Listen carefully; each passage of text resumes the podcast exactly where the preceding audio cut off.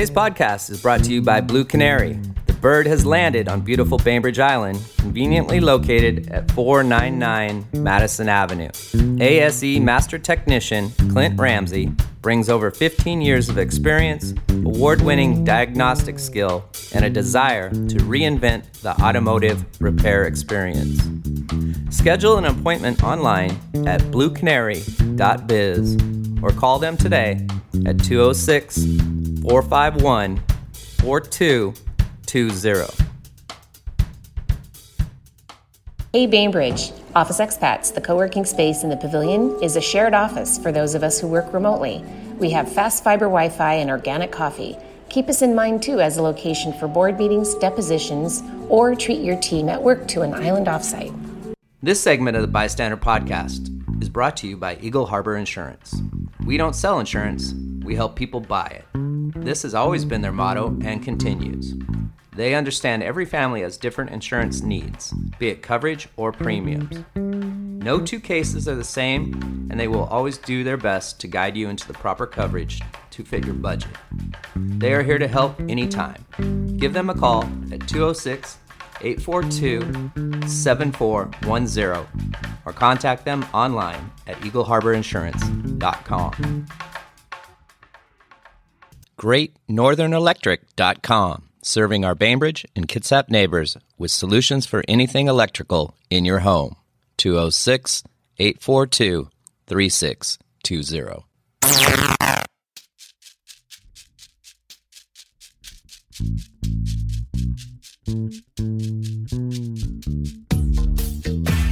I got something for your mind, body, and soul.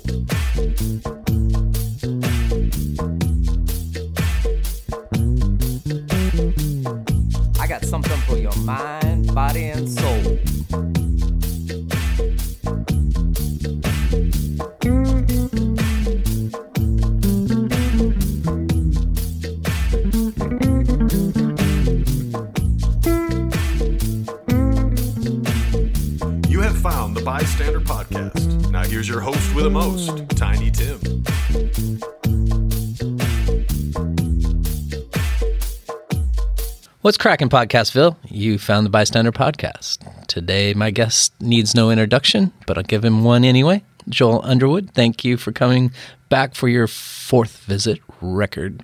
Oh my gosh, is that a record? Yes. No kidding. All right, as long as they keep having debates, I guess. Walk in the Woods.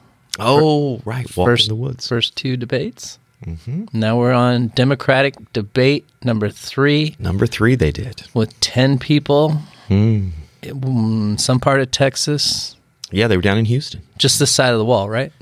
God, yeah, yeah, they were they were down in Houston, but they were down in a place that's uh, that's dealt with some some tough stuff. They still have very fresh memories of the hurricanes down there, and uh, the immigration debate down there is very real. Not to mention they're in Texas anyway, so the gun debate is very real down there.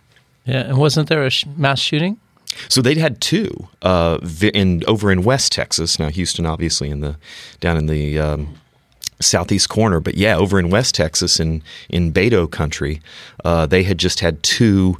I think about ten days apart, uh, and and of course that popped up in the debate, and that's uh, that's that's something that's very visceral to them down there. Now, Beto's not in currently in office in any capacity. He is not. You know, it's interesting.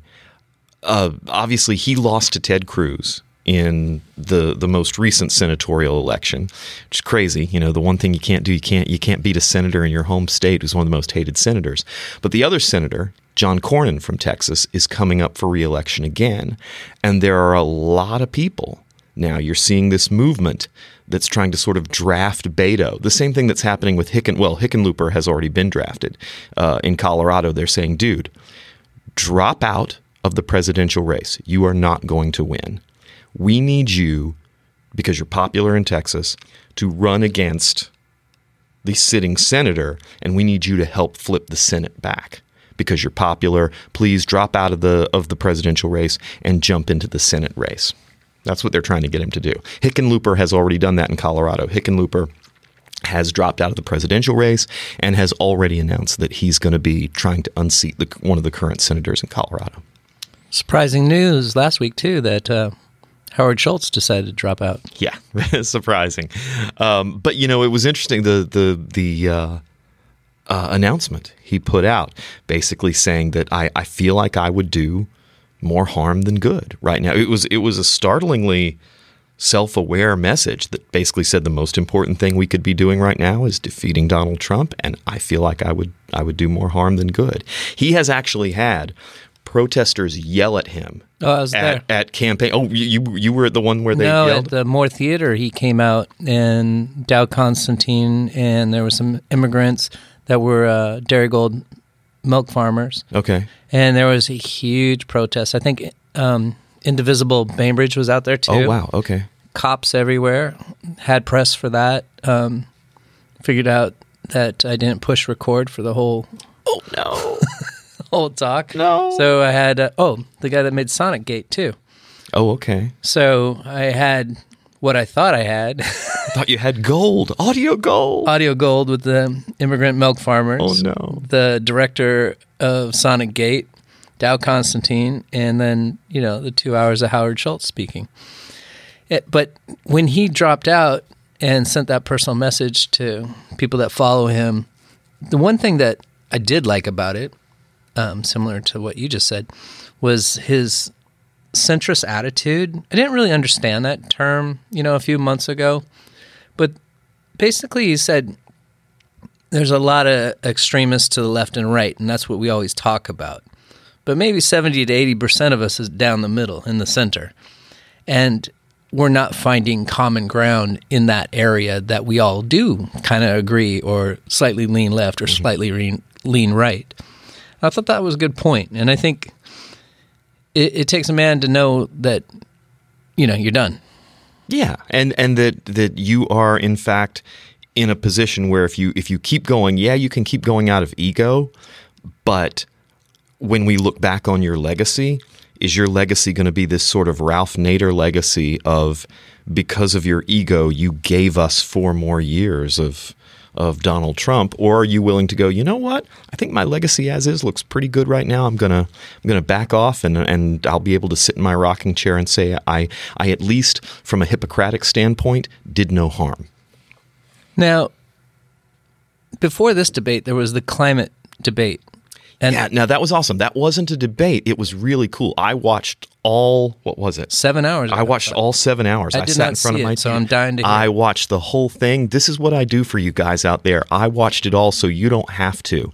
You can say thanks. I'm a giver, but it was really cool. It was a town hall. So what they did is instead of it being a debate, what CNN did is they basically got all 10 candidates up there, but one at a time, and gave them each about 35 to 40 minutes.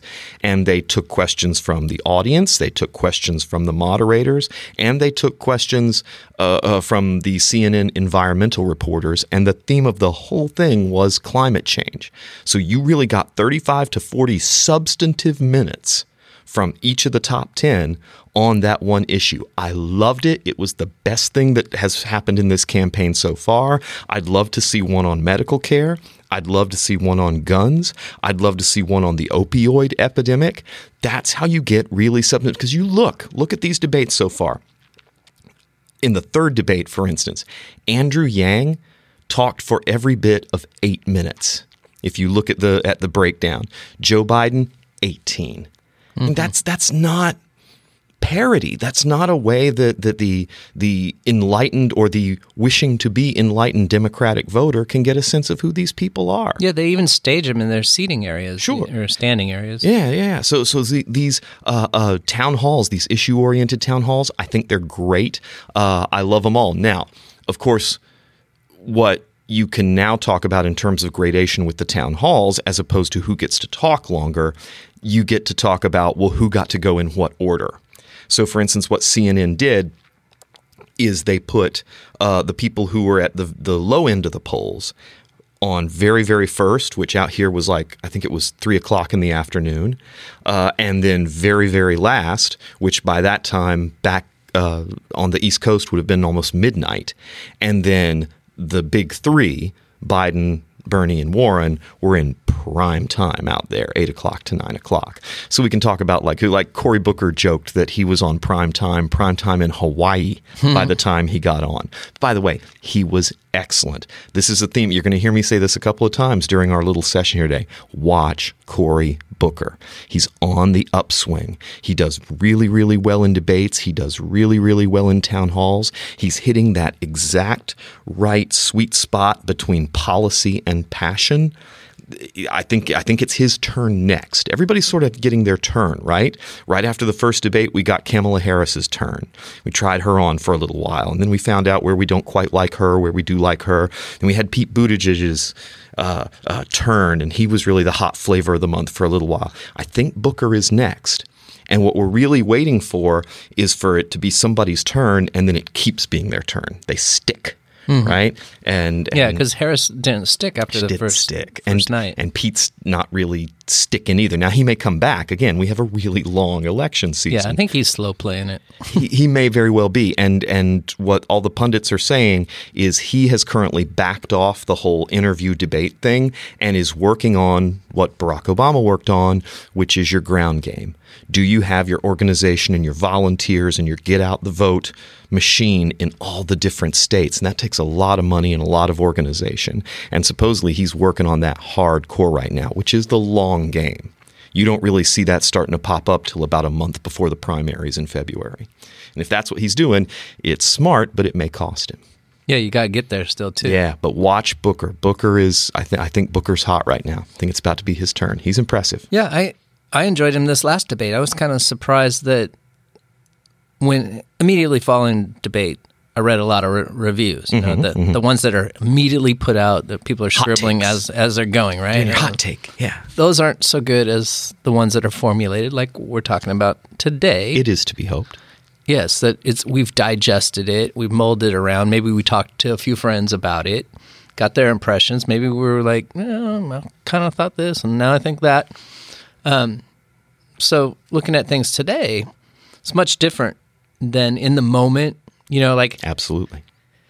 I, I had some thoughts right away about, especially about the moderators. But then, as I started to think about it as it went on, the, the few days after, Jorge Ramos seemed like he did a really good job. I, I went back and watched some of his questioning, and thought he he was pretty skillful and crafty. He took them to some places that they haven't been to, asking some heavy duty questions about Latin American countries, which to this point have not really been. I want to know how they feel about Venezuela. I want to know how they feel about what's going on with the fires in Brazil. And to this point, they have not been asked that. It was good to see him do that. I like I like Booker's Spanish too when he said, uh, It's fun. Yeah. no. Or- Or, to, yes, to. "I'll repeat it in Spanish for you too." No. And see, that's good. It's not a haymaker. It's not like a big joke that if nobody laughs, it feels awkward. It's just a little poke that shows that you've got a humor. I think that's what so many people are missing about Bernie. So often in Bernie's life, it looks like he has just never found any one thing genuinely funny. Yeah, Just so serious. comes across like he's all time. always Plus, his yelling. voice is shot. Did you notice that? In fact, he's had to take now, I think it's four days off the campaign trail Mm. to try to recoup his voice because you could hear it. You could you could hear it on Thursday night. His voice is shot right now.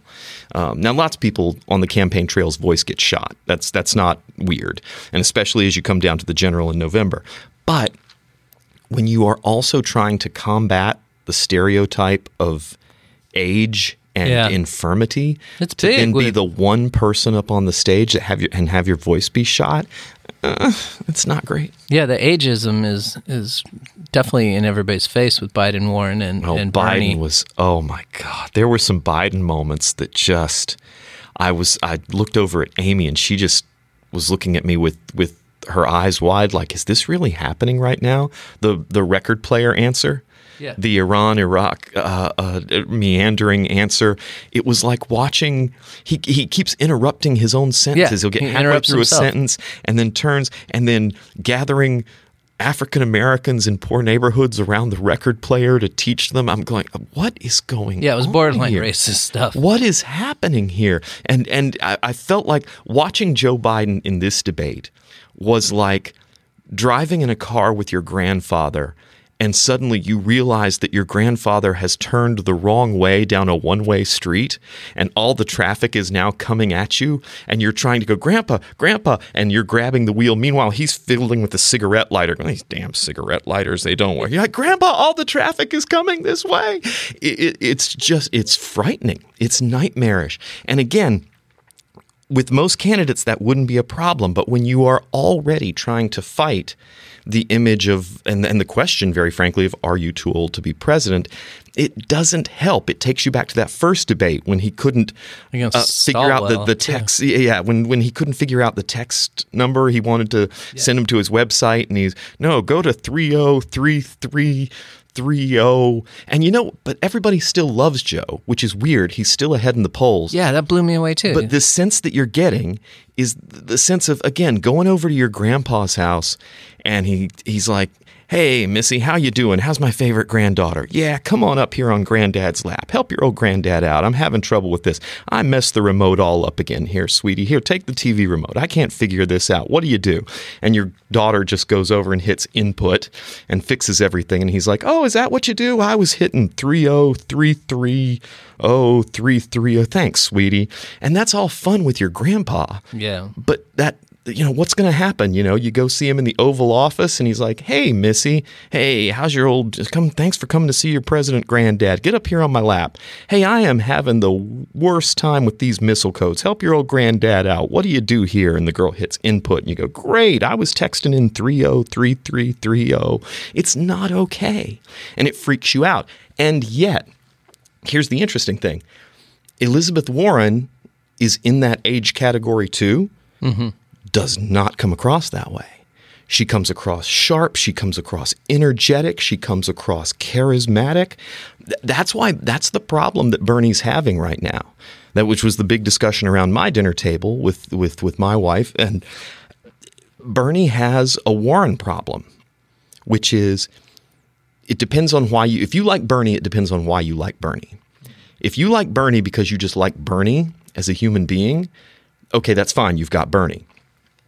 If what you always liked about Bernie was Bernie's ideas, now you now Bernie's got a problem because with Elizabeth Warren, you can get all those same ideas in a younger, more charismatic, more organized, highly educated resume out the wazoo package that now voters have a choice that they didn't have last time around.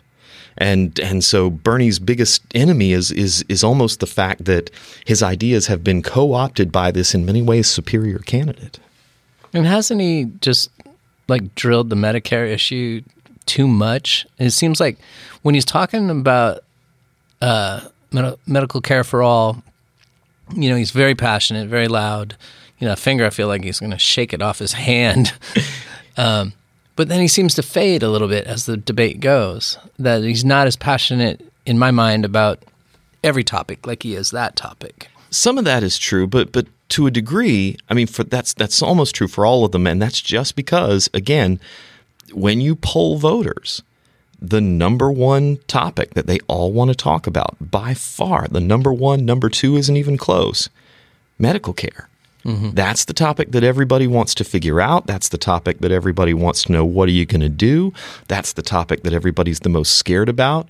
Are you going to change it so that my pre-existing conditions now won't be covered? Are we going to go to Medicare for all? Are we going to go to Medicare for all who want it? What are we going to One do? One payer system, or Right, are so we ha- happy with Obamacare? Right. So the idea is, yeah, they're all talking about it a ton, and yeah, they're that's the, the, everybody's signature issue, but it's their signature issue because that's what all the voters are saying is their number one issue. Can't really fault them for that. Oh. Biden too. He he just seems to be losing gas with me, and he seems to keep saying he totes that Barack line very closely. Like I I wasn't the president. I was the vice president, so that was Barack did that. You know, I did that when I was serving under Barack. You know, whether it's good or bad, he shifts that same card. Like he's not back. playing with the other 51 cards in the deck. He just wants to play that Obama card all the time. And it seems to be wearing very thin. And I thought Castro decided that his go-to move was to attack him. It was very clear that that's they they had sat down and strategized that before. That's like go after Obama, uh, go after Biden, get a lot of split screen time with him. He's the front runner. Get your name in the paper beside his a lot of the time. Um, Do you think it worked? Well, that's the that's the big question, isn't it? Because of course, what everybody talked about right after and the next day was that moment, right, where where Biden was a little discombobulated, and Castro comes back at him with, "But you just said, you just said," and then says three times, "Don't you remember what you just said two minutes ago?" Mm-hmm. I mean, coming back at him in what was clearly an attack that was supposed to highlight age. So, the big question of this debate was when you look at that moment, do you see it as mean and a young guy picking on an old guy? Do you see it as disrespectful or do you see it as aggressive?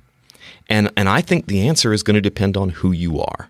Yeah, right? me being old, I think it was aggressive. Right, as me being an, an older, over 50 year old dude, that comes across to me as mean. That comes across to me as disrespectful.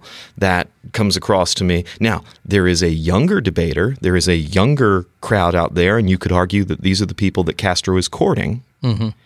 Who sees that as aggressive, who sees that as, yeah, go after that guy. If he's unfit, I want to know. If he can't handle the pressure, I want to know. And there's a sound argument to be made. Do you think Donald Trump is going to go soft on you? Nope. If you th- if you win the nomination and you're up one on one with you know the the big orange Kool Aid monster, are do you think he's going to back off on you and he's going to go soft? So there there is an argument to be made for that. Um, my gut instinct tells me that that move is going to cost him in the long run more than it will help him. Yeah, because he seemed to go after Biden when everybody else was going after Trump in the party. Well, to a certain degree, I would argue that that almost nobody, with one big exception, spent that much time talking about Trump, and that was a problem. Harris, it, it was very clear that Harris's sort of strategy was Trump, Trump, Trump, Trump, Trump. Always pull it back to Trump. If it's been 30 seconds since anybody's mentioned Trump, get it out there. Trump, Mm-hmm. Trump, Trump, Trump, Trump. Almost to the point of me being able to go, wait a minute, where are your policies? Where where is your hardcore? The thing that's driving me crazy about her right now, and and actually, uh, uh, my wife mentioned this too. She put it in a different way than I would put it. I would say she, that, that she's dealing with ethos too much. She's hung up on the ethos card. The way my wife puts it is very key. She says, "Man, she's got a personal story about everything." Well, that's the pivot move, right? And that's- there seemed to be a lot less pivoting to this time where you take a personal story and pivoted it towards your agenda. But but the issue, I mean, again, when you've only got, and this is part of the debate rules too, when you've only got a minute fifteen seconds to answer the, the question, you you can't begin every question answer by launching into these personal stories. It made me crazy. If she one more time started answering a question with the phrase, you know, this is personal to me. I was just going to bang my head on the table. Was, you know, this is personal to me. I was bust. You know, this is personal to me because I think about my niece and nephews. You know, I almost, I always think about I, I, I, I, I, I, I, mm-hmm. I, I, I, I. And one of the things that that I think Mayor Pete's been good about is people don't want to hear about us. They want to hear about themselves. They want to know what we're going to do for them. They want to know how we're going to make life around their dinner table easier. And I think she's lost track of that. Yeah, for sure. Um, who came out on top in your mind? again, as, as I've as I've said many times over these podcasts, winning looks different to different people. Here's one thing I will say: I think I think Warren, if you were if you were loving Warren, you didn't see anything to make you stop loving her. She's she is laying her claim to be the spokesman of the progressive wing of the party, and and it seems to be working. I will say, Booker looking really, really good now, looking really strong. And I think the Beto showed up that Beto fans have been waiting for this whole time. I think they finally got the Beto that they knew was in there the whole the whole time. Yeah, he, he was awake. He was he was awake, he was strong. He was here's what's happened with Beto. He had a little bit of passion for a change. Has anybody, I, I think you have to go back to George Carlin to find somebody for whom swearing has done more for their career, right? I think initially the shooting happened in El Paso. it, the the first response was genuine. The press caught him at sort of a weird moment, and he dropped an f bomb. And I'll bet you money that he walked back to the car going, "Oh, stupid! Oh, Beto, you don't swear when they've got the tape recorders on. Oh, stupid, stupid Beto." And then what happened the next couple of days? Poll bump, poll bump, poll bump. Everybody liked it, and so then his people come back to him and they go, "Boy, Beto." and drop another one of those. Why don't you just, hey, maybe we could, uh, maybe next time it could be an F bomb or maybe a GD. And, and didn't ABC send a letter out to all these? So, guys? so this is this is interesting. So yeah, so he he he keeps dropping these, and he keeps being the real Beto. His poll numbers start rising a little bit, but then what the DNC uh, did is they sent a, a very strongly worded letter out to all 10 debate participants and they said just to let you guys know there will be no tape delay. We are not doing a four second delay on this debate. So if you drop an f-bomb it's going out over the national airwaves. And then ABC could get sued. You know, we could get into a Janet Jackson Super Bowl situation. I'm suing you. I had to look at Janet Jackson's nipple and I had no idea it was going to happen. They're like, so please don't swear. Don't, don't, don't, don't. And everybody pretty much had their, you know, their their good behavior mm-hmm. on, but it's working for him. Like there is there is a an audience out there, and again, it's those younger voters that you're trying to get up off the couch that kind of dig his f this, his bs that, his it's they feel like it's real. It's not, you know, it's it's not. And again, they're not totally wrong. One of my my problems with Mayor Pete right now, I I love the fact that you know he's he's so interesting and he's so intelligent and he can't open his mouth without something interesting coming out, but he does come across as calculating. He does come across as, yeah, I'm going to answer this question, but first I'm going to think about the polls and would people be into that? Would people be not? Oh, if I say I'm going to take their guns away, I might lose this percentage of people. He's playing too much chess. There is something that pe- we're responding to about Warren and Bernie and Booker uh, and Beto in terms of just just say it, just say it. Just say, if you want to take all the AR-15s and the AK-47, just say it. Say, Hell yes, we're going to take them away. Hell, just okay, whether it's right or whether it's wrong, and whether I'm going to vote for you or not, or whether just say it. And there's a refreshing honesty that comes from from Beto right now that his fans are digging on. Now, can he keep it up? I don't know. Yeah, you were saying winning looks different to different people, and Mm-hmm. uh, I texted you, and I thought he he failed miserably. Complete opposite opinion that that you had. Not that I have a lot of opinions, but it seemed like he was bringing gun stats out of thin air and not citing specific sources and stuff, and kind of being th- more theatrical than than realistic Oh, yeah, in his you're right. comments. You're right. But again, you have to place everything in context. We are in the Trump world now. And you and I have both have talked over these microphones before about one of my big problems with Trump and one of the, the, the real ways he does damage to the republic is he lowers the level of discourse. I mean, dropping F bombs 10, 12 years ago would have been a disqualifier. Oh my God. But now in Trump land, he's, he's broken the seal. Everything's okay. Mm-hmm. Everything's possible. Citing sources? No, you just say it. You just say it. Okay. so if, if, if he's going to play by those rules, if somebody like Beto comes along, and I'm not saying this is a calculation he's making consciously, but if that's the water he's swimming in, you can't really fault him for for not playing with one hand tied behind his back. So it, it, it just depends. Now, is that going to be enough to get him the nomination? Probably not. He's still polling but way behind the others. He's still running out of money. Um, obviously, he's going to make the fourth debate stage in the middle of October because all of them are going to make the fourth debate stage, plus Steyer. I am so waiting for the fourth debate because now we're not going to have 10 people on the stage anymore. It's going to be great. Do you think Gabbard has a chance to get back in on that fourth debate? Well, everybody has a chance because what they've they've given you is basically remember they haven't upped the numbers. So the rule is if you made the third debate, you automatically make the fourth, and if you didn't make the third debate, the numbers are the same, you just have another 30 days to get there.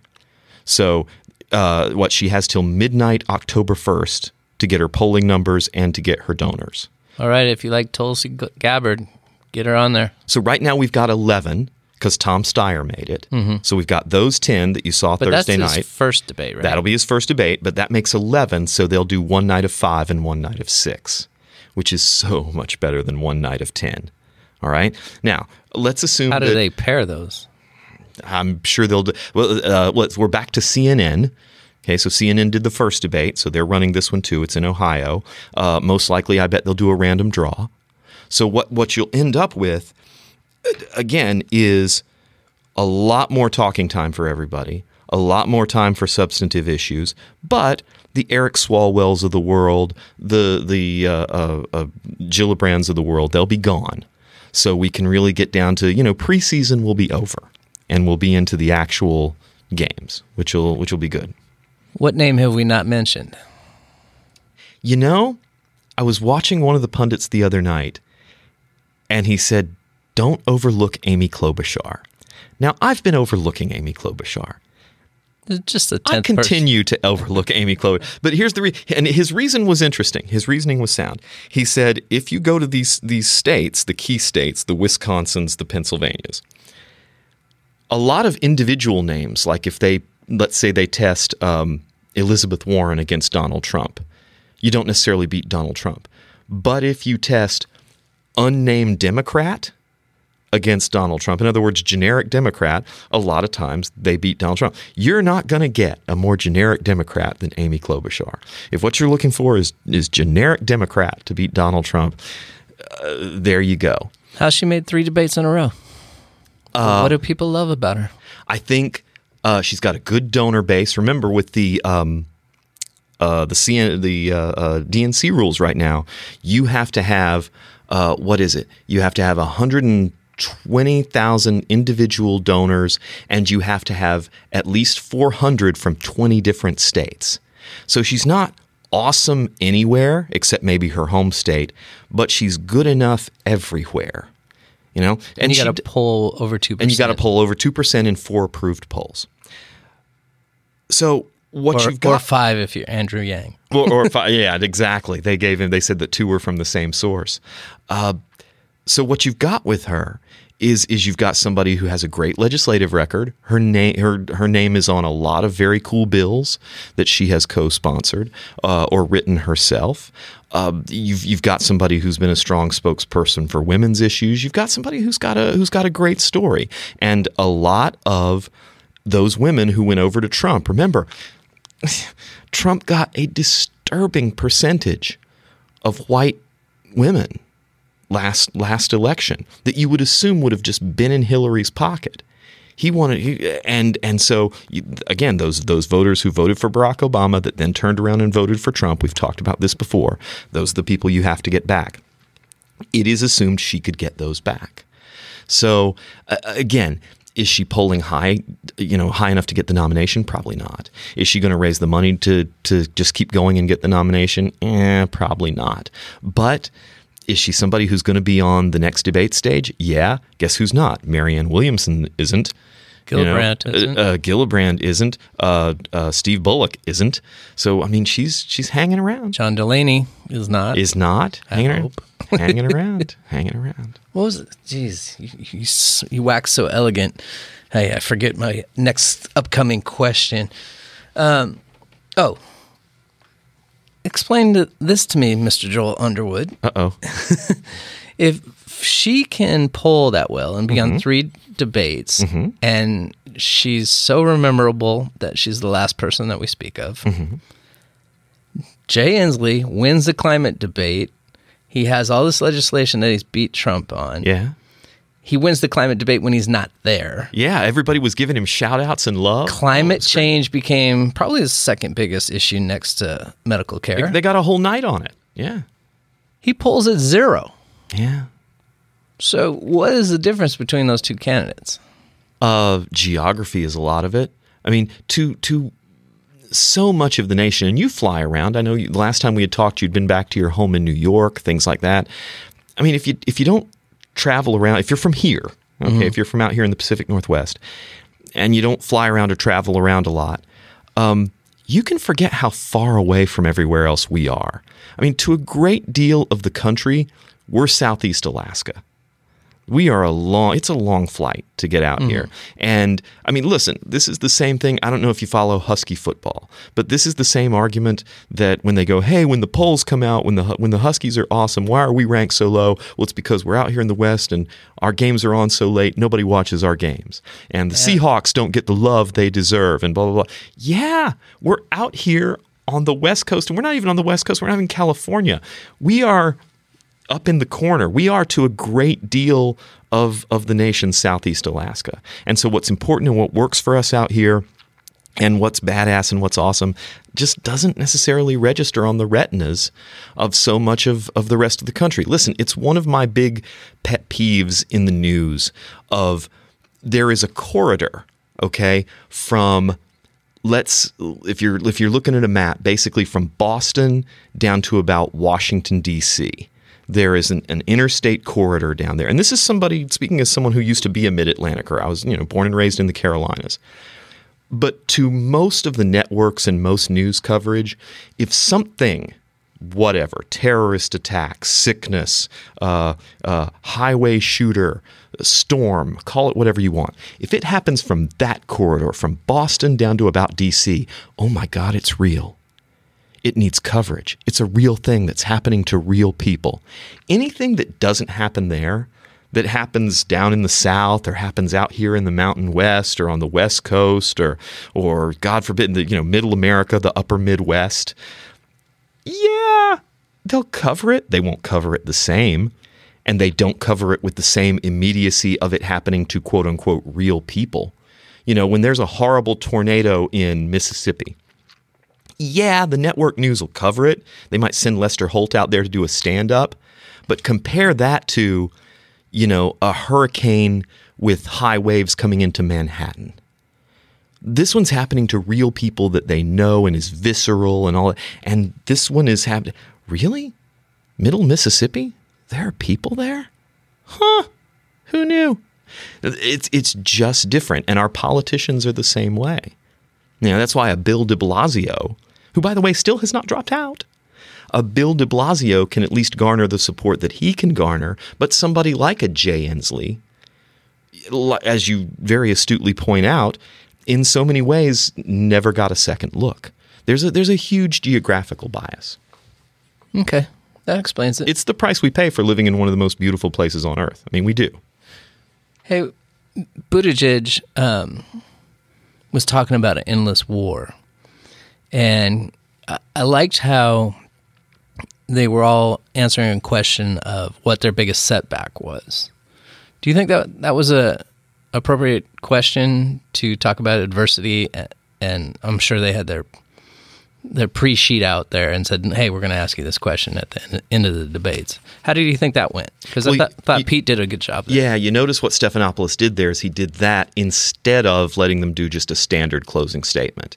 And what he was trying to do, he failed miserably, but what he was Yeah, trying to do I didn't think he was as sharp pull them off of their preset stump speech. He was trying to pull them off of what they would normally say in a closing statement and try to get quote unquote that real moment. Um, he didn't really. Most of them found a way, as skilled politicians will, to pivot back around to what they were going to say for a closing statement Mm-hmm. anyway. But you bring up, again, very astutely, you're on your game today, my man Thanks. Um, what Pete did. Pete was different. He went to a different place and he talked about coming out. And he talked about being over in Afghanistan and deciding if, you know, if, if I could die at any moment, do I want to die without ever having been who I really am and being in love? And it was, I would argue, his best moment of the night. It was honest, it was real. Again, like I talk about Pete before, when he is at his best, he doesn't come off as calculating he comes off as genuine and and I think when he's at his worst he comes off as too much of a chess player and knocking him off of that a little bit was really good. Everybody else, I got to be honest, even though George had asked them a question about like your best setback, I heard them basically say things I've heard them say a hundred times before. yeah, and you probably follow it a lot more than anybody else, so you do hear things repeated. But but even if I didn't, you you can hear it. I mean, it it starts to you can you can tell when they go into one of their canned set pieces. I mean, when you hear, as much as I like Elizabeth Warren, when she starts talking about her dream job having been a special ed teacher, which she was for one school year, by the way, um, when she starts going into you know it being her dream job and she could go down to the University of Houston for 50 bucks it just feels like one of her canned answers. And it's not her fault. You can't give a speech that you've given a thousand times a thousand and one times without that one thousand and first sounding canned. You've just you've said it so many times What'd you think about Beto's little story about his uncle Ray Ray took him shooting one time, so now he knows what guns are. Well, there, so there's the thing: is Beto again? Beto has seen the polling, and Beto, because of the, what's happened in his homeland of West Texas, Beto has decided he is going to nail his candidacy to that issue, to the gun issue. And, and he's going to live or die with that issue. And I bet they have revamped a great deal of his campaign. I bet they've gone in and changed his stump speech. I bet they have gone in and, and done some polling on where he needs to go with that. But he has decided that is his issue. And he's not dumb on this. The vast majority of Americans, if you do the, look at the polling, are for common sense gun laws. They're for uh, uh, background checks. They're for red flag laws. The only reason we're not doing them is because of NRA power. So he's decided that's that's the flag I'm going to fly, and and it seems to be working for him as opposed to somebody like Andrew Yang. Now, come on, when he did in the The in the UBI intro, thing. when he did, Is that a campaign go, finance? Go to yang2020.com, and I'm going to give what is it? Is it Thousand 10 a month. to ten people? I think Yep, it was or something 120 grand or something. Oh my god! I mean, so okay, so here's what happened with Andrew Yang. That seems highly illegal. Well, it depends on how you, you go about it. If he finances it out of his own pocket, right he's and and and, are, and and you have to be very clear that there is no expectation being made to these people that when you give them that that they are going to vote for you that's the idea if you were going to be a, a an Elizabeth Warren person if you were going to vote for Elizabeth Warren Andrew Yang gives you $12,000 you the expectation is you're still going to vote for Elizabeth Warren that he is not giving this to you and saying here now vote for me that's a thin line to walk it's yeah, a very thin I line. wonder if he thought of that. I, I'm, it's a calculated risk. Look, here's what happened. Supposedly, after the last debate, he got really mad at his people. He came off and was like, "You guys are trying to people like me." He was paying consultants, folks like that, and and he felt like he was doing poorly. And he, he apparently blew up at the people around him and said, You are trying to turn me into a political candidate, and I am not a politician. And they're going, Well, what are you paying us for if not to win you an election? And he said, No, this is a reality show and we have to treat it like a reality show. And I need to figure out my part on this reality show. And so what he did in preparation for this third debate is fascinating. He went and he hired a theater company. He hired a theater troupe. He hired a ton of different actors. And they got a theater and they made the set. And they did mock debates where like somebody was Joe Biden and somebody was Elizabeth Warren and so and he hired some of the other actors to be out in the in the in the audience and respond and clap for certain things and boo for something. Now, I've done a lot of debate prep every candidate does some of that. Like if, if you're Hillary Clinton and you're getting ready to go against Donald Trump, you find somebody to do Donald Trump and you sort of work against that. I have never heard of anybody going to that scale of, of figuring out what to do, of, of all those people and, and, and paying all that and basically making a small play to figure out who you are. But what he is now saying is listen, I get it. This is a reality TV show. And of course, he has that great quote you know, the, the fact that this is a reality TV show, that's how we got a reality star president. Mm-hmm. He says, This is a reality TV show, and I now know I have a role on this reality TV show, and I'm figuring out what that is. So, what I think is you're going to see him over these next few weeks throwing more Hail Marys, being crazier, not feeling like, listen, if I play by the rules, the normal rules of this game, I'm going to lose. It's it's not his forum. Right. So why not swing for the fences? Why not say, I'm going to give 10 people $12,000, you know, $120,000. That's tip money for him. Okay. Uh, why, why not say, um, I'm going to go out and do a, a weekly webcast where I visit one of these people each couple of weeks and you can see what a UBI, what the what the freedom dividend would do in their lives. Why not do that? Because he's right. If you play by the standard rules, you're going to lose. Isn't there some sort of freedom dividend currently going on in Alaska? Well, it's the oil. So, so basically, Alaska has so many state lands uh, given over to oil drilling. The way they sold that to the people is they said, "Listen, once a year." Now, there's a big difference between that and what Andrew Yang's proposing. His is once a month. Theirs is once a year, and it's much less. It's like a thousand to two thousand dollars. But every citizen of Alaska gets their dividend check, gets their oil check. Does that change their social security checks at all? You mean that- they get Social Security? Is it taxable? Yes, I believe it is taxable income. But everybody gets it. Look, the vast majority of Americans, the single biggest check they will get all year long, the single biggest lump of money they will ever get is their federal income tax return. Okay. By the way, little thing out there. That's why uh, going to an income tax preparation place and giving up a percentage of that to get your money now is such a horrible idea because for most people, that is the biggest check they will receive. In Alaska, they get this too. They get they get this check. Now again, there's a big difference between getting one thousand to two thousand dollars and getting twelve thousand dollars all year long, but it's the same idea you get to participate and you get a dividend back from that which your government is doing.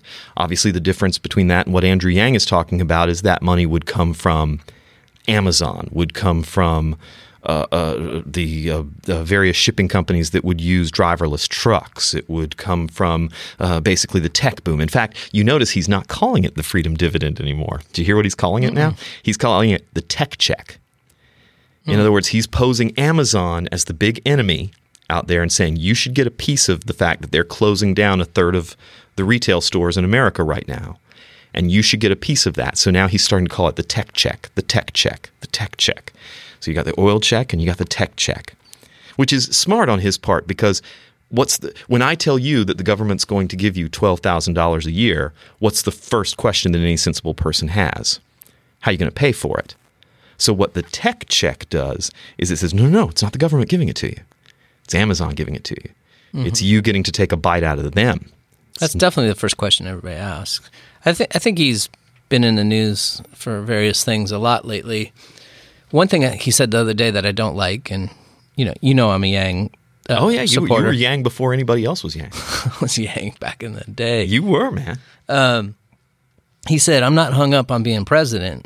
I'm hung up on making America um, think harder, you know, and and figure these solutions out." And he's like, "Even if I don't become president, I want these things to work, and I want fixes for America."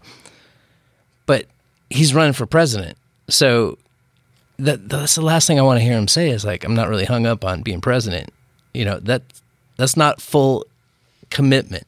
And I often say, um, if you have a plan B, plan A wasn't really a good plan. Yeah, Cortez burning the ships when he when he lands. Uh, it's tough because he does present you a conundrum, doesn't he? Can you vote and can you get behind a candidate who is, by their own admission, something of a one issue candidate? If that one issue is, barring a miracle, barring an incredible electoral miracle. I mean, it wouldn't just take him winning the election, it would take him winning the election by a landslide, creating a mandate that the American people want this. Barring that, the one idea is never going to happen. Mm-hmm. There is no It's Congress been tried a lot. that is going to vote in UBI. They're just not. Again, barring him getting the nomination and him winning the election by some sort of massive landslide that a Congress just can't ignore. Barring that, the tech check, the freedom dividend, whatever you want to call it, is not going to happen. So, can you therefore get behind that candidate when the one flag they're flying is something that's never going to occur? That's a very difficult existential conundrum. I'll disagree a little bit. I think there's more flags out there. I think I think he's got a lot of great ideas. I, th- I think he has some very, very interesting ideas. One we always talk about. As, yeah, especially some of the uh, uh, ideas of how we measure things and what metrics we look at. But he has absolutely staked his his candidacy on. It's the first thing he talks about. You know that there's if you know anything about me, you know there's an Asian guy running who wants to give everybody a thousand dollars a month. It's Yep. always the first thing out of his mouth. You Yep. know, uh, uh, when you've when you've staked your your uh, Hey, poor people don't vote, and maybe they start voting when they start. Well, that's getting that and, money and that's the dangled in front gamble, right? Is can you get those people off off the couch who didn't come off the couch last time? Well, I know when he first came to Seattle, there was 32 people at the Seattle Library Mm-hmm. to listen to him talk, and then there was easily a thousand people at Gasworks Park the next time. Yeah. I mean, he catches certain times of momentum in in his campaign, and can he, like you say, find momentum beyond just the UBI? Absolutely, and and but what I think, in, especially in places like Seattle, where his message has caught on is is he is telling certain truths that nobody else is saying, even if they know them and believe them. He's actually saying it. The idea of it's going to get worse before it gets better. That Amazon's going to close a third of the stores. That the average retail worker is is not long for this world. I mean, he th- th- again we go back to what Beto O'Rourke did. Just say it. Mm-hmm. Just say it. Don't worry about if you're going to lose the votes or get the votes or if it's true. Just say it. If you want to get my AR-15, just say it. Even if I don't want you to have it, there's a refreshingness to honesty, and I think people respond to that. Now, to talk numbers, did you see what happened when Elizabeth Warren came to Seattle? Okay, they had to move, her her to out Seattle to, Center. to Seattle Center where she spoke to fifteen thousand people. Yeah. Now I take you back to the Trump election. Uh, one of the things that people kept saying he was throwing these amazing rallies, these big huge rallies, and what did all the pundits say? Well, rallies aren't elections. You're getting out your faithful, you're getting out your base. That isn't necessarily who's going to vote for you. Rallies aren't elections. Rallies aren't elections. Well, what did I think we learn off that Trump election? Do not dismiss rallies. If you can draw, uh, yes, obviously everybody who comes out to see you is is not. That's not the same thing as voters. But if you can draw a crowd, there's something to be said for that. That is that is not something that hey, it's not something that Harris is doing right now. It's not something that Klobuchar is doing right now. So let's not just write it off and say, well, rallies aren't elections. When you can draw 15,000 people and we have to move you outdoors to Gasworks Park, and by the way, once she got out there, I watched that speech, She gave a humdinger. Yeah. I mean, really did well okay, now we we need to talk about you know you're you're playing in the major league. Well, in rallies too, you get that mob mentality. You know, like you can, yeah, we love you, Elizabeth, absolutely, and that that euphoria starts going. and you can ride that, and that is an intoxicating thing, man. Yeah. that is an into- that is that is being up there and being Springsteen and hearing them all go Bruce. That's a hard thing to turn off. Of course, you pivot to music, being the musician that it's you true, are. but but it's the same drug, right? It's Yeah. that same drug. Now, I found it fascinating that what she did actually most of the time, she spent more time actually answering questions than she did giving her stump speech. Now, granted, she pivoted her answers to those questions to a lot of the things that she says normally, but she's not it's that teacher in her right it's that college professor that loves socratic dialogue she she loves to throw the ball around she is is much more comfortable doing that than standing up and just speaking speaking speaking Yeah, I think you have a direction when you're allowed to formulate your own thoughts and, and get your message out there yourself as opposed to reacting to stale questions and having a minute or whatever to answer them. I remember taking my son to Safeco Field for uh, Bernie last go around, not this go around, but last. And there was the, the lead in the water at the schools here on, on the island, and they had shut down all the drinking fountains and the water at his uh, elementary school, and they were bringing in water jugs um, because they found heavy levels of lead at Oh, the wow. schools. i didn't know that You know, it was six years ago, right? Gee. And uh, Bernie comes up there, and it's you know right after Flint too, and he started talking about the infrastructure of the water system all across America, and then he had made a comment about, and there'll be no lead in your children's school, and right there, my son was immediately attached by that rally, being in a euphoric place, talking about something that had hit him in his reality at school and was an issue. Like all of a sudden something was different and it transitioned to no water available at school. And then Bernie comes in, crowds there. We're going to have lead free. So then, ever since then, I've been trying to take him to rallies. So it's been been enjoyable to be a part of Town Hall Se- Seattle and take my son to face these candidates, you know, and and and see what they're all about. There's there's no substitute for a politician just finding that because what is a politician? A Politician is somebody who wants to be a leader. There's somebody Hope- who wants hopefully. somebody who wants to lead. Okay, there's somebody who wants to be a decision maker.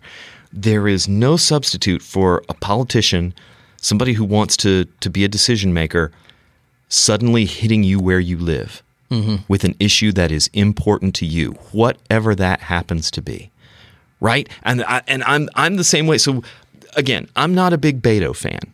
Okay, not I'm I'm not huge. There's there's a lot of his policies that I find overly centrist. I think he's a little bit of a uh, he's, he's got a little bit of, of conservative sheep's clothing going on. Um, but I'm a really big anti-gun guy because of my time as a teacher and and having to do those drills in schools and not seeing like there is any uh, you know no progress after something as horrible as Sandy Hook. Lockdown right? drills are normal for kids. Oh, they're absolutely normal now. Um, It's like earthquake drills when we were hid under the desk back in true. the '60s. And so he- hearing, even though I'm not a Beto O'Rourke fan, hearing him get passionate about there's something inside me that I have to fight, that I have to turn off when I hear him get passionate about firearms in the same way that I'm passionate about firearms. There's a part of me that wants to get swept along. And you have to think there intellectually. You have to go, wait a minute, Joel, think about him on trade. Joel, think about think about him on, on fossils. Joel, Joel. But I hear him go, hell yeah, I want your AR-15. Hell yeah, I want your AK-47. We're going to come get them till our schools are safe. There's a part of me that goes, yes, I'm going with you. It's intoxicating. It's tough because what what's the secret fear we all have? That I'm the only one who feels this way. Ooh, All of us feel like I'm alone. I'm the only person who feels the way I feel. And when we get that incredible dopamine rush of no, not only does this leader feel that way, you heard those cheers. Thousands, if not millions, of people feel this way. I'm not alone. I'm part of a tribe. And being a tribe is an intoxicating thing. Feels great. yeah, that's that mob mentality kind of. Hey, um, a little bit more about Booker, and then we'll shut this down for today because we got some more debates coming up. You got it. You think? Well, let me back up. Steyer is in for 11. Mm-hmm. Gabbard has an outside chance. Does anybody else have an uh, additional chance? nobody that I'm I'm really seeing that I, I mean Williamson doesn't have uh, I, I don't think she has the wide uh, base in terms of, of donor base. Uh, there, there's there's nobody else I think who is in danger of jumping up on the stage. Again, I'd love to see two or three more people jump up in there because I'd love to see two nights of six. I think that's about ideal. Even even with with the way they did it this last time, one night of ten, you just got. I mean, Andrew Yang spoke for eight minutes. Yeah. eight minutes to Biden's what was it, seventeen? So it's And obvious. it's tough. He had his mic muted. He had like four minutes the first time. Isn't it interesting that there was a there was about so so there were some issues. I, I sat there and I watched my my watch as soon as the debate started. For the first 25 minutes, 25 minutes of that debate, nobody spoke and nobody got to asking questions but the big three. Biden, Bernie, and Warren. That was it. Now they kept. It was almost like they had agreed to do this beforehand. They kept mentioning each other, and of course, by the rules, you when you get to mention, you get it. And so the three of them just kept talking about each other, and they kept, and you could feel the frustration from the wings of the stage, going, "Dude, there are there are seven other people up here." I thought that was a very poor job by the moderators. Uh, Yeah, I didn't like the moderators. You know, I, I thought Jorge Ramos did did some good questioning, but as a f- as as a whole, like the first debate, there was they were pushing that hard stop. Mm-hmm. Thank you, Senator. Thank you. Thank you, Right. Senator. Thank you, Senator. And then even Biden had had enough balls to say, "No, I'll take as much time as I want, just like the rest of these, these guys are they're not stopping either. No, there was a, there was a couple of segments when they started yelling at each other. Again, when when Castro started doing the can't you even remember what you said 2 minutes ago? And then everybody jumped in and for about 15 seconds George Stephanopoulos just if this was a football Swallowed game, he whistle. swallowed the whistle. That's Yeah. why I turned to him uh, Amy I said he's swallowing the whistle. Now the thing you always have to remember about Stephanopoulos, everybody else who has been a moderator thus far is a journalist. All right, Stephanopoulos is a journalist now, but what was he famous for? He was the communications director, Director that helped that helped get Clinton to- elected. It was him and James Carville. And if you ever want to watch a really cool little movie that will chill you down, uh, uh, watch The War Room. Which is that that documentary about how Clinton got elected. He was a political operative. There is something about him that just loves this that you could just see in his oh they're going back and forth oh I love it and he did he swallowed the whistle and they yelled at each other for a little while makes for good TV sometimes. again, it makes for good TV. Uh, doesn't necessarily teach the the the electorate much about the candidates. But you were going to ask me about Booker. Yes. What do you think his uh, strengths and weaknesses were? Because I thought he came off very likable. Mm-hmm. I thought he um, thought on his feet very well. Yes, he does. He mixes up his facial expressions so it's kind of disarming. You know how somebody has a really nice smile mm-hmm. and you're just at ease as soon as you see them smile? Absolutely, super personal. I like that. I don't want to see Biden, you know, just statue or Beto like a wet towel mm-hmm. just standing there. I, I want to see some excitement. I don't want to see Bernie's finger or Harris's finger wave at me anymore. You know, I'm sure there's body language experts out there that say, okay, this is defensive when I cross my arms or when I antagonize people, I'm waving that mm-hmm. finger. Mm-hmm. And then there's the people that just open up their jacket, open up their arms, big smile, and that's an approachable person. Yes. I think that's something Booker has going for him for The sure. more he can get seen, the more he's one of those candidates. We were just talking about Clinton. He is one of those candidates that the difficulty of the primary process is that y- in general, the stats would tell you the more likely you are more likely to vote for a candidate when you have actually met them. That the deciding factor for people who voted for candidates was when they actually met them in person. It's one of the things Bill Clinton did when when his campaign was not going well. One of the things that they figured out worked really well, that Stephanopoulos, as a matter of fact, worked out really well for him, is they would take him to shopping malls. They would take him to shopping malls and just plant him. Nobody knew who this Arkansas governor was. He didn't even get into the race until October. And one of the things that they did was they just said, ask the candidate a question. Not even a candidate about not even a question about him. Ask him about how the system works. Ask him anything you want to about government. Where your tax dollars go. They knew even if he's not telling you about himself if you just get a chance to meet this guy it's going to pull you and it worked. And the same thing is true of booker. Now here's the problem with the process. With you having to get so many donors so fast in so many different states, there's just physical limitations on how many people you can meet. You just you just can't meet all these different people and shake all these hands. So this is where mass media comes in. The more he can get on camera, the more he can have events again, if you haven't watched him in the climate change town hall, go back and watch him. The more he can get those moments where he shows you who he is and he strikes that really nice balance between the passion and ethos of Harris without everything being a, you know, this is personal to me. You know, this reminds me of a story about my nephew, blah, blah, blah. But just enough policy that he really gets the policy and the nuts and bolts and knows how things are going to happen. He's got a really potent mix that I think the more people encounter it, the more they're going to go, yeah, I, I dig this guy. I, I really honestly do. I think, and, and the question with any candidate do you think he can beat Trump if he wins the nomination? And is he somebody who has policy components that you can get behind? That if he beats your guy, let's say you're a Bernie guy right now, okay? If he beats Bernie, are you going to get all, hmm, to vote for my Bernie, like last time, right? Where all the Bernie bros stayed home? I don't like, if it's not going to be my guy, I don't want it to be anybody. I'm just not going to vote. I'm going to sit on my couch and play video games. If he beats your person, can you still go, yeah, I could, I could get behind that guy. I could, I could go out and pull a lever for him. I could send in a mail ballot for him. That's, that's going to be the trick. Because unless, you know, nine out of 10 of these people, your guy's not going to win. Only one guy's going to win. or a woman. or, or woman, a guy. Yeah, I, I should I should cor- collect, uh, correct my language there. But so that's the question: is let's assume you're one of the nine out of ten. You get beat.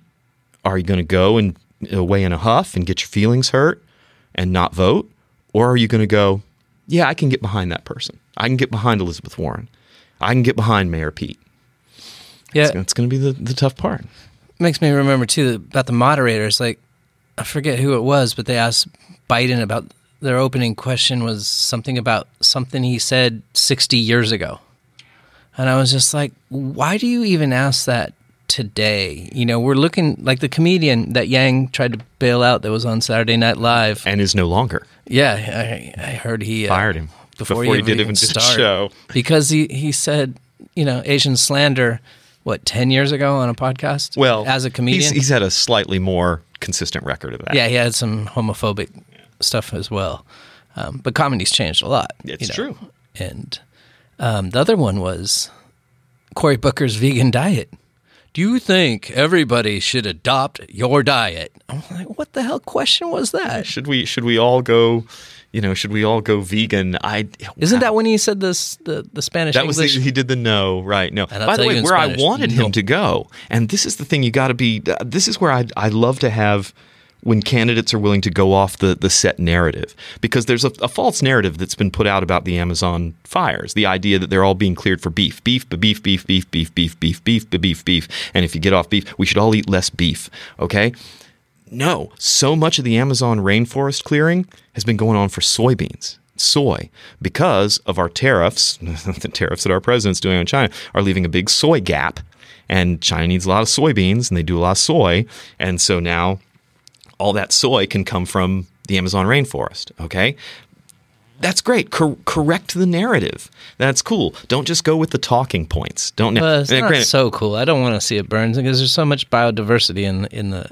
No, no, I'm not saying that, I'm not saying the, the burning is cool. I'm saying tell us the truth. Tell it. Tell, Yeah. Don't be don't don't be uh, content with the headline. Well, if you lie all the time too, you forget um, the lies that you told to which person. You know, Trump does it all the time about Absolutely. like the hurricane. Never seen a, a five star hurricane or whatever, and then they pick back like 18 times that he's done it in the last 10 years. Really big. I need to go golfing.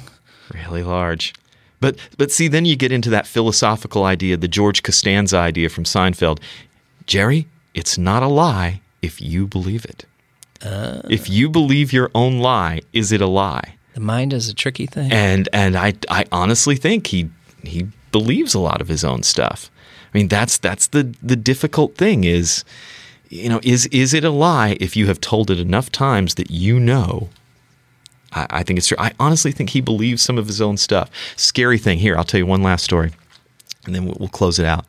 Um, so I was watching an interview with. Do you know who Penn Jillette is of Yeah. Penn and Teller? He's lost a lot of weight. He, I think He's he starting, went. he's starting to gain it back now, but He's vegan, isn't he? uh, he's got this really interesting diet. We'll talk about it sometimes. It like starts out with all potatoes. It's it's a really kind of weird diet.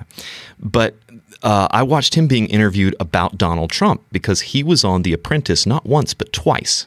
Oh yeah, he was telling how horrible it was. He was well. He, he- there were parts of it he enjoyed. He um, but he said it was it was really interesting. He said number one, Trump was the perfect guy for that show because he's a horrible businessman. He makes terrible business decisions, and if you had a great businessman on there who made great decisions, it'd be fu- it wouldn't be interesting television. If you had Paul Allen on there, Paul Allen would make a lot of great business decisions. Everybody would make a lot of bit of money, roll credits, and it would be very boring. He said the other thing that he found fascinating about Trump, and this was something that just sent chills down my spine. He said that they were getting ready to shoot one day. They were doing one of the big boardroom scenes.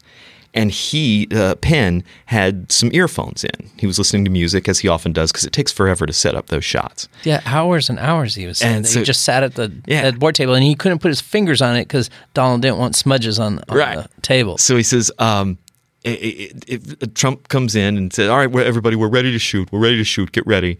Hey, Penn, take your little ear things out there. And then he asked, "What are you listening to? What are you listening?" And Penn was listening to, like the Grateful Dead or something like that. He said, "Grateful, Grateful Dead." And Trump made this comment. He said, "Yeah, you know, I don't get music." I don't get me. I don't enjoy it. Doesn't I don't understand why people like I've never really enjoyed. It. I don't. I don't. I don't get music. When I heard him say that, Wow. there was just something in me that just flipped over. Like I and you know my thought was, you know, I can cross a lot of bridges. I really can. I can I can find something in common with just about anybody Be- because of, of where I was raised and how I was raised. I, I, I can find common ground with just about anybody. But if you can honestly say that, if you can honestly say, I don't get music, I don't understand it, I've never liked any of it, I've never heard any that I like, you are a space alien to me. You are something that I don't understand. You and I are on opposite sides of a big chasm. And and I just don't there's there's something about that that idea that I cannot fathom. I don't get music. And and there's much more important things. Don't get me wrong. There's much more important things in a chief executive than whether you enjoy music or not. But there is something about that statement that makes me go, "Wow, you and I are so far apart."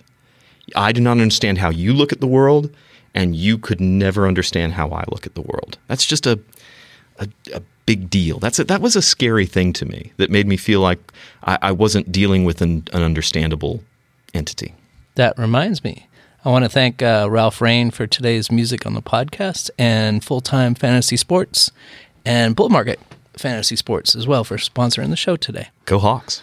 Go Hawks. Um, yeah, they're off to a great start, 2 0. And so am I in fantasy football. Got a little got a little lucky, and now it looks like we're going to face uh, New Orleans coming in with no Drew Brees. Yeah, broke his thumb hitchhiking last game, I guess so. Yeah, if you you start off with three and zero, now it gets really serious. Yeah, I like it. I'm, I'm saying they're going to win 13 games this year. Whoa! Okay, I'm going way Go- off the deep end. Go big or go home. And if you haven't heard the Seahawk preview with Johnny Evison and Ian Ritchie, go back and play that pretty podcast. awesome. That was a blast. Uh, speaking of more about football before you cut out of here, you got a Villa hat on there? Yeah, they played today. Uh, Manchester, uh, no, West Ham. It was West Ham today. Played them to a 0-0 tie. Twelve thirty, odd Monday game. But yeah, I'm There's a- always one game on Monday. Uh, yeah. And this week it was them, which is great because normally their games are ungodly, not as bad as it used to be when they were in Championship League at five o'clock in the morning. Now, Yeah, but usually they're Saturday morning, uh, and now they're on much more watchable networks that you can find. But yeah, I'm a I'm a Villa guy. Yeah, Yeah, shout out to Mar- English Mark. Mark. Hey, Mark's Mark's how I got into it. Yeah, he's he's a diehard Villa fan. West Ham and Villa, they always confuse me because the uniforms look the same to me. They do. That the claret and blue looks a little similar. Shout out to Dean Saunders. I hope you get out of jail for your drink drive offense soon. How's your uh, new spot in Olympia? We're getting there. We're we're hopefully about uh, seven to ten days away. We're dealing with a, a couple of permit issues with the city, trying to make sure our bathrooms are good and ADA compatible for everybody. But we're really excited. We've got uh, menu all planned out. We've got our our systems up. I have some great games for people to be walking in and playing. And as soon as I get the thumbs up, I'm going to start booking some. I've got about ten or twelve local singer songwriter artists who are just on hold, waiting for the the green light, and then I'm going to book a really great lineup for the first couple of months. And you play board games and Magic and Yeah, it's going to be all sorts Warhammer. of sorts of things. It's yeah, it's it's there's going to be a side of the restaurant that's just for that sort of stuff. Uh, that I've got uh, a bunch of four top tables that are ready to go there uh, that are not anywhere near the musical stage. So if you want to come in and do that, that's terrific. I'm a big player of that. And in fact, on Tuesday nights and Sunday nights, uh, we're going to be doing D and D live on stage with me DMing. So Tell that's gonna be everybody cool. where um, they can find information about your So spot. all you need to do is you need to go on bardsbounty.com, B A R D S B O U N T Y.com. And if you're a musician or a songwriter in the Kitsap Peninsula, feel free to go on the booking page and send me your stuff. And I'd love to listen to it, maybe book you. And uh, yeah, that's it's uh, going to be, I think, one of the cool music and gaming spots on the peninsula. and listen to my man Ralph Reign on SoundCloud. You've been listening to the B.I.STANDER Podcast. Be kind. Thanks, Joel. Take it easy, man. Appreciate it. Yep, it's Ralph Reign. For your for your brain. For your brain. Ralph Reign. Ralph Reign. Okay, okay. Mhm. Yeah, okay, yeah, okay. Ralph Reign. Ralph Reign. Mhm. Yep.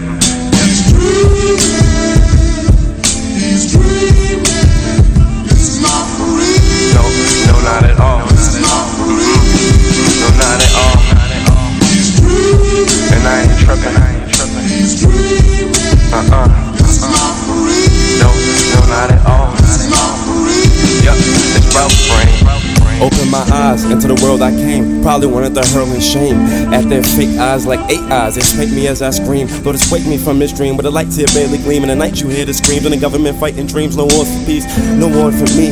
Craziest ladies who watch their babies of iodine. Should I am fine. Like the print on a prenup. Though I felt my life consists of reading the papers with feet up. Man, but I ain't tripping.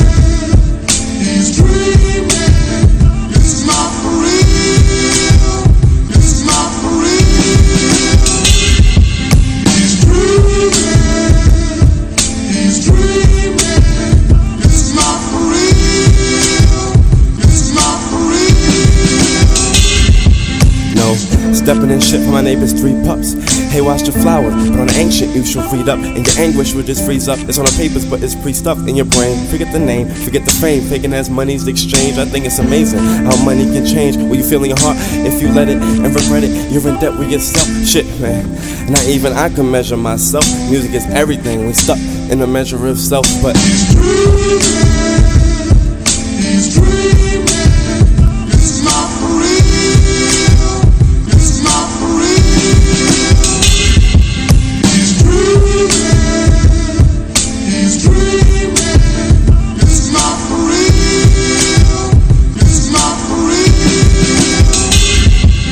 tucked by government, like shirts to a belt. Shit, I be hovering, so the earth could just melt. I'm drunk off love, it spills on my shirt as I belch. Stacked in bottles on a never ending shelf, stacks and models. I won't lie, I got no money, but my gold is in mine. And you can't ever take it from me, unless I give it. But you niggas never listen, just stay a puzzle. And I know that piece is missing, and stay a huddle. And it's at least forfeit inches, so I never forfeit inches. As in giving up, these magazines they listen up about these fake ass rappers who just live it up and never helping their people. All there is to me, helpers of evil. I never could relate. Silver spoons in an ivory plate, the silver zooms just as reality shakes. How will you eat what's given on reality's plates? I see bliss. No matter how reality tastes, these feet miss.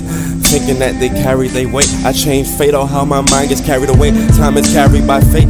In the ocean, regrets are carried by weights. What's behind me as I'm floating at the perfect pace? Then moving now, I know I'm in a perfect state. Even if by tomorrow in the dirt I lay, selfless, I know the shirts will say, help the hopeless. And know this, I never search for praise, search for days where we all will see that the earth will change. Seen a homeless man. And he said he only searched for change. I said we ain't so different, and it really hurt to say. And I ain't tripping, No, no, I ain't tripping. No, Uh-uh, no, not at all.